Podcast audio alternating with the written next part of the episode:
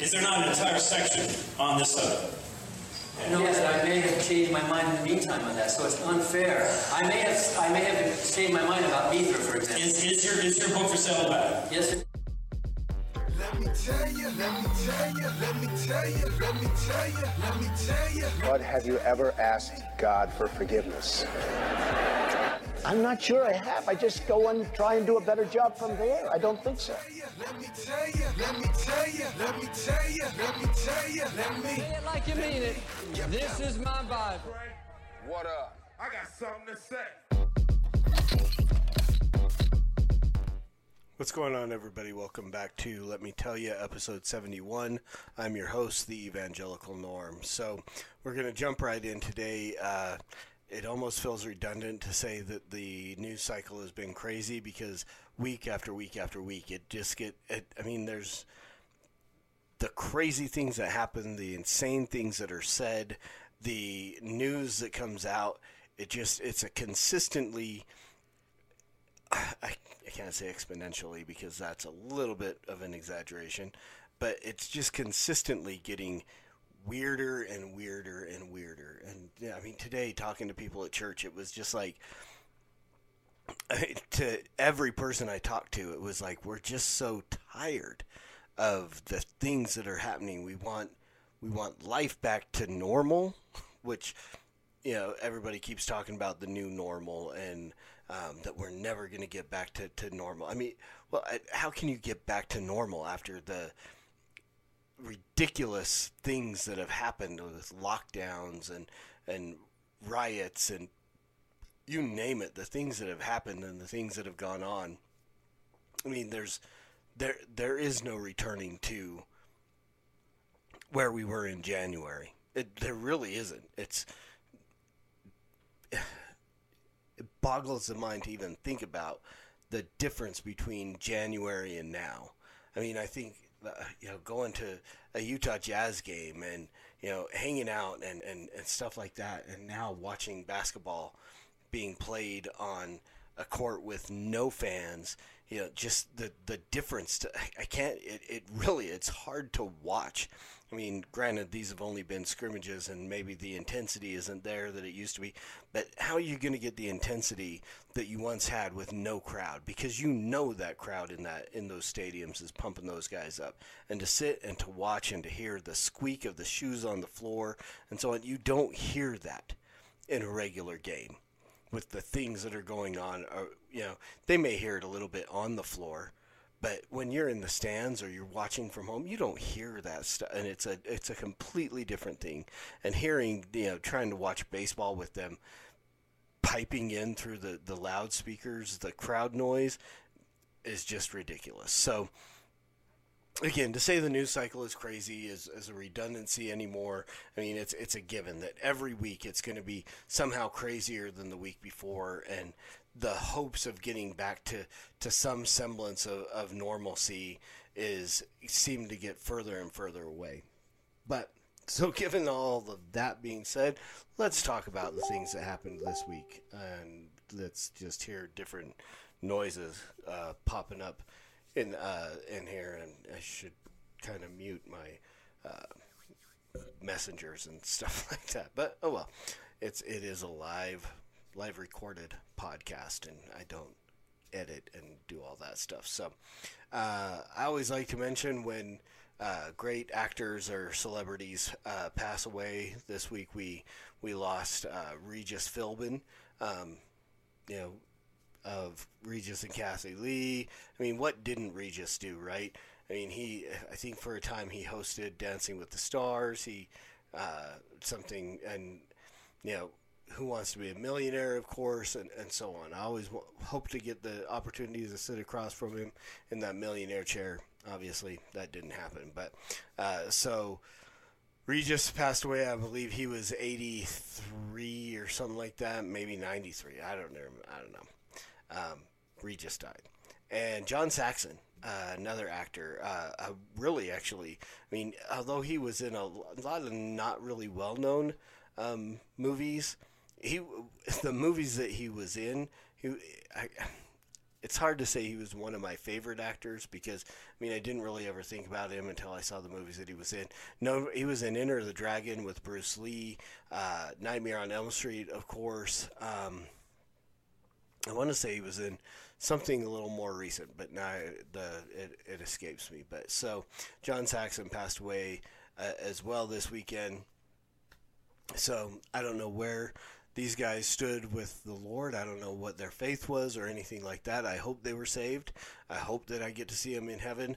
Um, but we don't know. We won't know until we get there. Um, you know, I, I obviously over the next few days you're gonna get. I mean, especially with with Regis, I'm I'm sure you're gonna see the comic books or comics coming out, political comics in the newspapers of somehow it's going to have something to do with Regis Philbin at the at the pearly gates, and there's going to be some kind of caption of having to do with is that your final answer kind of thing. We can't, we cannot, as Christians, we have to understand that most of our celebrity um, loves. Uh, it's a hard thing. Our favorite celebrities, when they pass, uh, aren't going to go to heaven. The majority of them. Um, wide is the path that leads to destruction, and many are there that find it. But narrow is the gate that leads to life. Few are there that find it. I mean, as we look at, I mean, it's it's it's easy to see in the uh, in the world of celebrity today just how many people are are, are idolaters that, that create their own gods, um, fashion them out for themselves. I mean, we see that not only in, in, in Hollywood, but we see that in, in, in portions of what people call Christianity. I mean, I, I interact with people on multiple uh, levels of, of Twitter and so on that are are idolaters that follow after false gods. People who talk about my Jesus and my God would never do this. My Je- well, it's because your Jesus and your God don't exist. You've created them to to appease your own feelings, and in that you have made yourself your God. I don't know if either one of these guys was that. Um, I again, I, I don't speak ill of the dead. I'm not going to stand here like the Westboro Baptist Church and say Regis Philbin is in hell and John Saxon is in hell, but I hope that they were saved. I hope they heard the gospel. Um, but uh, in a realistic level, I have to say it's likely that they're not. But we pray and we hope. Um, and this is why I talk about sharing the gospel at all times because of this. We need to, I mean, this is celebrity, but we have friends and loved ones that are also in the same situation where they're fashioning their own God uh, to, to suit their own needs and feelings and wants. And we need to be preaching the gospel to them because death is going to find us all, right? It, it, every single one of us, 100% of the people, 10 out of 10 people are going to die at, at that moment of death, we're going to have to face a a reality of where we stood, whether or not we were saved or not. It's one of two things: it's heaven or hell. You know, uh, we're gonna as we get into the, the, the main topic of what we're gonna talk about today. I, I, again, I think back to to Mark Cahill and and the the impactful opening to that he did every time he he talked and I don't know if he's still doing public speaking. I'm sure he is. Um, and he, he shares his message, the one thing you can't do in heaven. And he starts it out with, with his snapping his fingers, and every second, two people die. You know, every second, heaven or hell, two people, two more people. 150,000 people are going to die before you lay your head down on your pillow tonight. And you have to ask yourself a question Do you care? you have to ask yourself another question Do you care enough to do something about it? Because if you can't say you care enough to do something about it, then you don't really care. Right? Every second, two people die. Sooner or later, that's going to be someone we know. And we have to ask ourselves did we try to share the gospel with them? Did we try to preach the gospel to them? It's a hard question. It is a hard question, and uh, something we have to think about. So, a couple of of, of uh, brilliant men, uh, talented men, uh, passed on in uh, one or two directions, either heaven or hell. And in, in our society today, and what we're dealing with today, I, I mean, with COVID and everything else, and I'm, I'm going to get into some COVID statistics, and then I'm going to get into what I want to talk about the most. So, um, let's take a look at uh, the most recent st- st- statistics. I hate that word.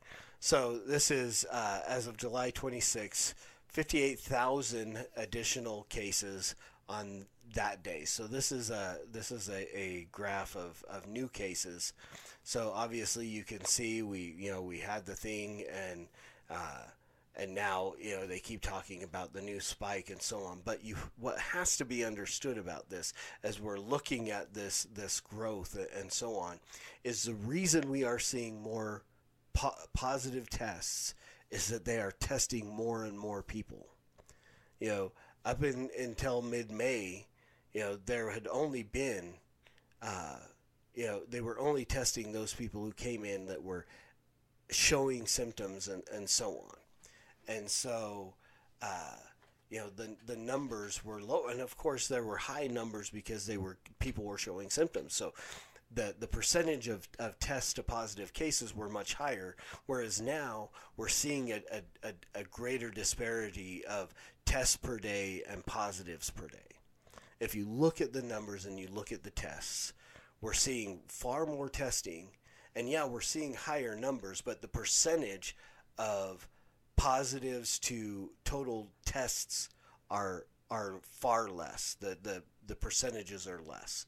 So back in in May, where you may have had, you know, in a day in the United States of America, you may have had, uh, you know, forty thousand people tested and twenty five thousand people positive, and then. Uh, so you're you're hitting at about fifty percent Whereas today, you may have 200,000 people tested and 50,000 people coming up. And so, where even though you're seeing a higher number of positive tests, the, it's only 25% of the people who are being tested.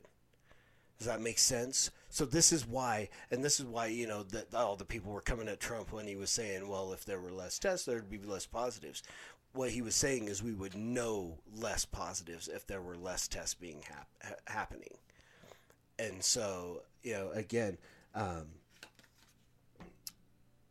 it, we have had uh, tested in the United States uh, the, up to this point through all of it, and this is from John Hopkins' website. I've, I've got it pulled up over here. I can look. Um, total tests uh, results in the U.S. Total tests are 51 million tests, uh, around that 51,000, 51 million 400. So we have literally tested about one sixth of the population of the United States, and we have had 400 or 4 million positive uh, tests in the U.S. 4 million people have tested positive. That's little less than 10% of the population of the United States, or the population of those tested, have come out positive.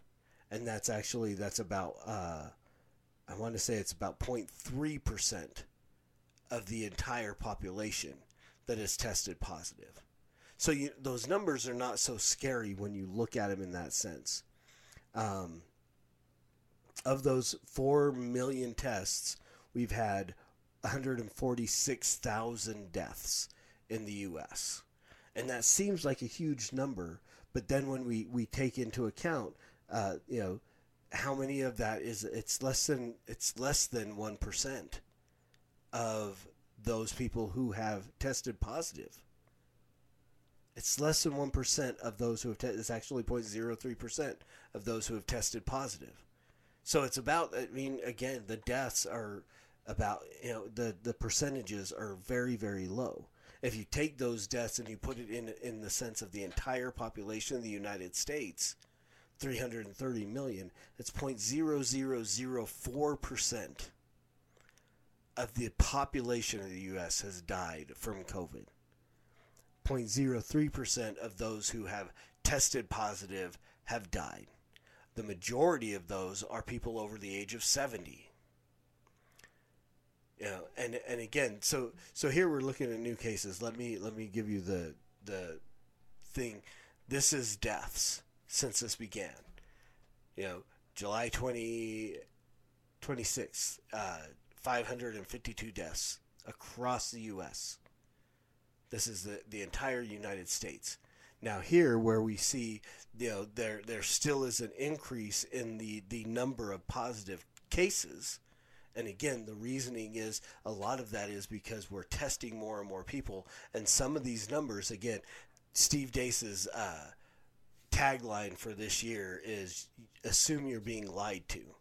and we really have to. And I've, I've posted a lot of stuff on Facebook recently with with the caption "You are being lied to." We're seeing more positive tests because we're seeing more and more people tested. 50 million people have been tested across the United States, one sixth of the population. Most of those probably within the last month, month and a half. So as we see an increase in testing, we see an increase in positives, but we have to look at the fact that we are seeing a steady decrease in deaths. We're seeing a steady decrease in hosp- hospitalization. We're seeing a steady decrease in ICU usage. Because as we see the tests going up, more and more people, I mean, uh, yeah, granted, a huge portion of population of elderly people in nursing homes and stuff like that died because of, of the the poor regulation and, and poor handling of places like New York. You know, they keep the the media keeps telling us how great a job New York did. Cuomo killed a lot of people by sending people back into the nursing homes, by forcing nursing homes to take these patients back. So as we we see the the that older generation that, that that group of older people who have died because of this now we're seeing more and more younger people who are are surviving it. And it has a, a higher rate of survivability with those under the age of 70 you know people my age have a 99.98% chance of surviving this disease. Unless you have uh, you know, pre-existing respiratory issues. Uh, they keep saying uh, like diabetes and stuff like that. You know, pre-existing conditions that that make you susceptible to, to death. Unless you have those, I mean, I've had I've had family members that have had it, and and every one of my family members who have had it have recovered. One, granted, you know, is still in the process of recovery, and it, it was much harder on him. And he's a younger uh, cousin. I, I never met him. I just know who he is. I've never really interacted with him. But I want to say he was in his 30s, 40s, and ended up in the ICU on a ventilator in a coma, uh, medically induced coma. And then as he came out, he, he's had all kinds of issues and so on. But my 58, I, I don't know how old Sheila is, um, my sister who is in her her advancing years, closing in on sixty, um, had had it and and spent a night in the hospital and so on, but got through fairly fairly unscathed. Um, my niece uh, had it, and her one of her boys had it. Uh, they all they came through with you know no worse for the wear right? So again, the younger you are, the higher the, the probability of survival. And as we look in at statistics, talking about opening schools again, we look at the statistics and it, it is point zero zero zero something percentage of people under the age of 18 are dying from this disease. And it doesn't look like they pass it on to older people very well. They don't pass it on to each other very well for whatever reason. And I, I, someone, I heard some news story talking about ACE2 inhibitors and stuff like that. And the reason they don't get it so much or don't spread it is because of a lower number of those ACE inhibitors. And, and I don't know, it got really technical. I don't want to get too technical on you, uh, you know, because I just don't want you, you know, make build up my own ego. I don't know. Um, I leave all the explanation of that to my buddy Rich, Rich Scott, who is a genius. So, but still, we higher cases, higher number of cases, positive cases on a day-to-day basis, far lower lower levels of death. Which means we should really be willing to open things back up. But of course, California Governor Gavin Newsom is like, you're just shutting everything down. And put out a, a, mandate, not only that he was saying we need to shut down churches, he, he was insisting that churches shut down and not meet again, but he was even saying crap, stuff like uh, in home Bible studies could not gather. But yet nobody's shutting down the protests in the streets, right? COVID apparently doesn't spread if you're out protesting and shouting. And I mean, there's a, a, a, maybe it was in New York. I don't know if it was in uh, in California or New York, but a video that went viral recently of protesters dance having a dance party. And so I'm sure that as they're singing and dancing and, and sweating and so on, that nobody is spreading COVID there. But you get together in your churches, and well, that's a different story. Oh, everybody's going to die. I mean, our church has been meeting since May. And, and yeah, we social distanced for a little while, and people, some people wore masks, some people were still wearing masks, but we are back at full strength. Maybe a few people still staying home, but for the most part, we are. Everybody's back. We are back to one service. We are pews full, balcony full, people coming together and sitting together. And as far as I know, there's been no uh, recorded cases of COVID in our church. Because again, it's not that prevalent of a disease. It really isn't. The virus, we were made to think that, you know, 50% of the country was going to get it and 10% of the country was going to die. Remember, assume you're being lied to. They were talking about millions of people dying from this. We've had a hundred, not even, we haven't hit 150,000 deaths yet. I mean, that's a, a, huge number, and that's tragic. And and don't get me wrong, don't don't think that I'm just like, well, you know, who cares about those 150,000 people who are dying? That's not the, the, the point. The point is is we can get back to our normal lives and the ma- overwhelming majority of people and, and we do like we do with the flu and other other issues and diseases we let those who are susceptible to the disease take care of themselves wear masks do whatever it is that they have to do stay home quarantine and let everybody else get back to their normal lives but Gavin Newsom said, no, we're not going to do that. So all eyes today, or yesterday when this podcast is released, it'll have been yesterday. All eyes were on Grace Community Church in uh, in California, John MacArthur's church, because John MacArthur made a statement and said, "We are going to defy this governor and this order, and we are going to meet." and boy, it blew up on both sides of things. And and and even within Christianity, within Orthodox Christianity, I mean, I have brothers who who are solid believers who were angry at John MacArthur because Romans 13 says you gotta you gotta submit to the the authorities, and then you had the other guys talking about, well, no, you got you got Peter and John in Acts saying we have to obey God's law and not man's. So now we're in this place where we're going, well, which is it? And I, I got to say, in, in this situation, I've been saying it since the beginning, for the first time they tried to shut churches down. I mean, our church did shut down for a little while, and I, I you know, the wisdom of our church elders, I, I you know, give that to them. They had those discussions, and I was no longer an elder in the church at that point in time, so I did not have a voice or a vote in that. Um, had I been there, my vote would have been to continue to meet and never have shut down. That would have been my vote. But our elders decided for a while, for a couple of months, we were videotaping sermons and meeting from home. And then we started getting back together and gradually doing up to the point where we are back. Not even, we're not even back to exactly the same way we were. They've changed the way we do communion and stuff like that. Um, that could just be for a, a lower number of elders um, to make it easier uh, logistically, but who knows? But John MacArthur said we're not going to, and they, as you can see from the picture here, um, if you're watching, if you're listening, you you can't see from the picture here, um, but they're pretty packed in. And so that was the, the the next thing was people were like, "Well, great, John MacArthur. He they met and they were like, no, we're not gonna let this governor exercise his tyranny over the church and say that we can't meet. But at least they could have social distanced and worn masks." Well, again, this is where we look at the the adult people of our country, of our congregations, of our of, of our states, and so on, and go, they are responsible enough to make these decisions.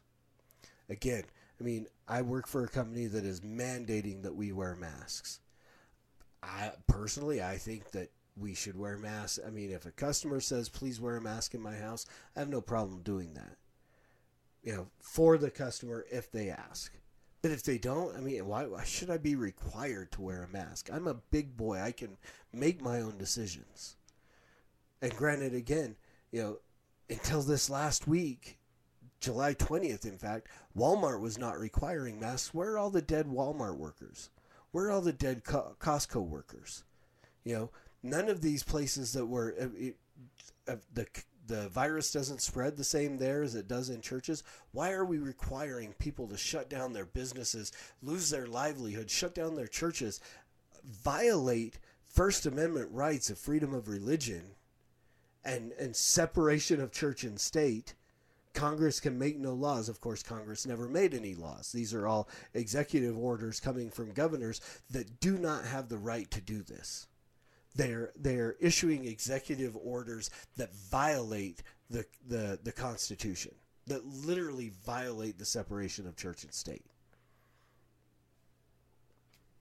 Right? So MacArthur's church met, apparently had a great great sermon. There was a threat from apparently from the city that they were going to shut the power off to the church. That's what tyranny looks like that is what tyranny looks like when when you get a governor that orders you to shut down your church and you say no we're going to stand on our constitutional rights and also follow the laws of God and not man. And we are going to continue to do what God has mandated us to do and meet together. And then the state says well we'll just shut your power off. Obviously they didn't. And it's probably because that was a tweet that went viral and who knows what kind of mess they would have got into if they had tried to do something like that. But that's what tyranny looks like. When you've got a government that is saying, we're ordering you to do this, and you say, I'm a free person, I can do this. And then they're going to go, well, we're just going to shut your power off. We're going to do this. They've done this over and over. You know, again, I, I hear people who are saying, well, I don't wear masks for religious reasons. And, you know, I've heard from the the fact that some people think it violates the sixth commandment because it's a form of self murder because it's unhealthy, and, and I don't know that I can buy into that necessarily. But I'm not 100% opposed to the idea that this is uh, this is just a precursor to the mark of the beast. I don't believe masks are the mark. No one's asking you to wear it on your forehead or your right hand. But when they're saying you have to do this in order to buy or sell, you know, you have to do this in order to go into Costco and spend money. You have to do this in order to go into Walmart to, to buy things. You have to do this. It is it is setting the younger generation up for the time when someone says you have to take this mark if you want to buy or sell. I don't know that I can argue with that logic. That these things are dry runs for when someone's going to come that's going to be the Antichrist and going to require that those who want to buy or sell or engage in in in the economy and so on in society wear a mark either on their hand or their head and i don't believe it's microchips or anything else. I believe it will be a literal mark is what the bible says. And this is the precursor to it. We are seeing the setup. And also what we're we're seeing is we're seeing churches that are, are going to rise and say we are going to stand on God's word and we're also seeing churches that are going to fall and say we are going to submit to the fear of man. And we need to be paying attention. And we need to be praying for those churches that concede to to the orders of man and the laws of men when they should be obeying the laws of God. And I'm not saying we have to completely, you know, oppose every little thing. But there are, are, are a lot of things that we should be. I don't think churches should be mandating masks. I don't think churches should be mandating social distancing. Unless you've got like, you know, a large group of older people in your church. And then I think you should be encouraging them, especially if they're if they're sick or, or so on or prone to it, you need to be encouraging them to stay home. Let them watch the online sermons and let the younger, healthier people come together and build up herd immunity, which we need to have because I guarantee you we're not going to see a vaccine for this. They've been trying to do vaccines for coronaviruses for 70 years, and never have we had a vaccine for a coronavirus. And especially, we're not going to get one for a novel coronavirus. So we need to be building up herd immunity, which means we need to be getting back to our regular lives. We need to be opening up businesses, letting people make money and feed their families. Get the 40 million people in the United States who are out of work back to work. And then those of us who would like to be able to change jobs can maybe find something. But that's another story for another day. So there you go, guys. Um, rant over. I uh, hope you found at least a portion of this helpful. And as always, preach the gospel at all times. Use words, they're necessary. And until next week, Soli Deo Gloria.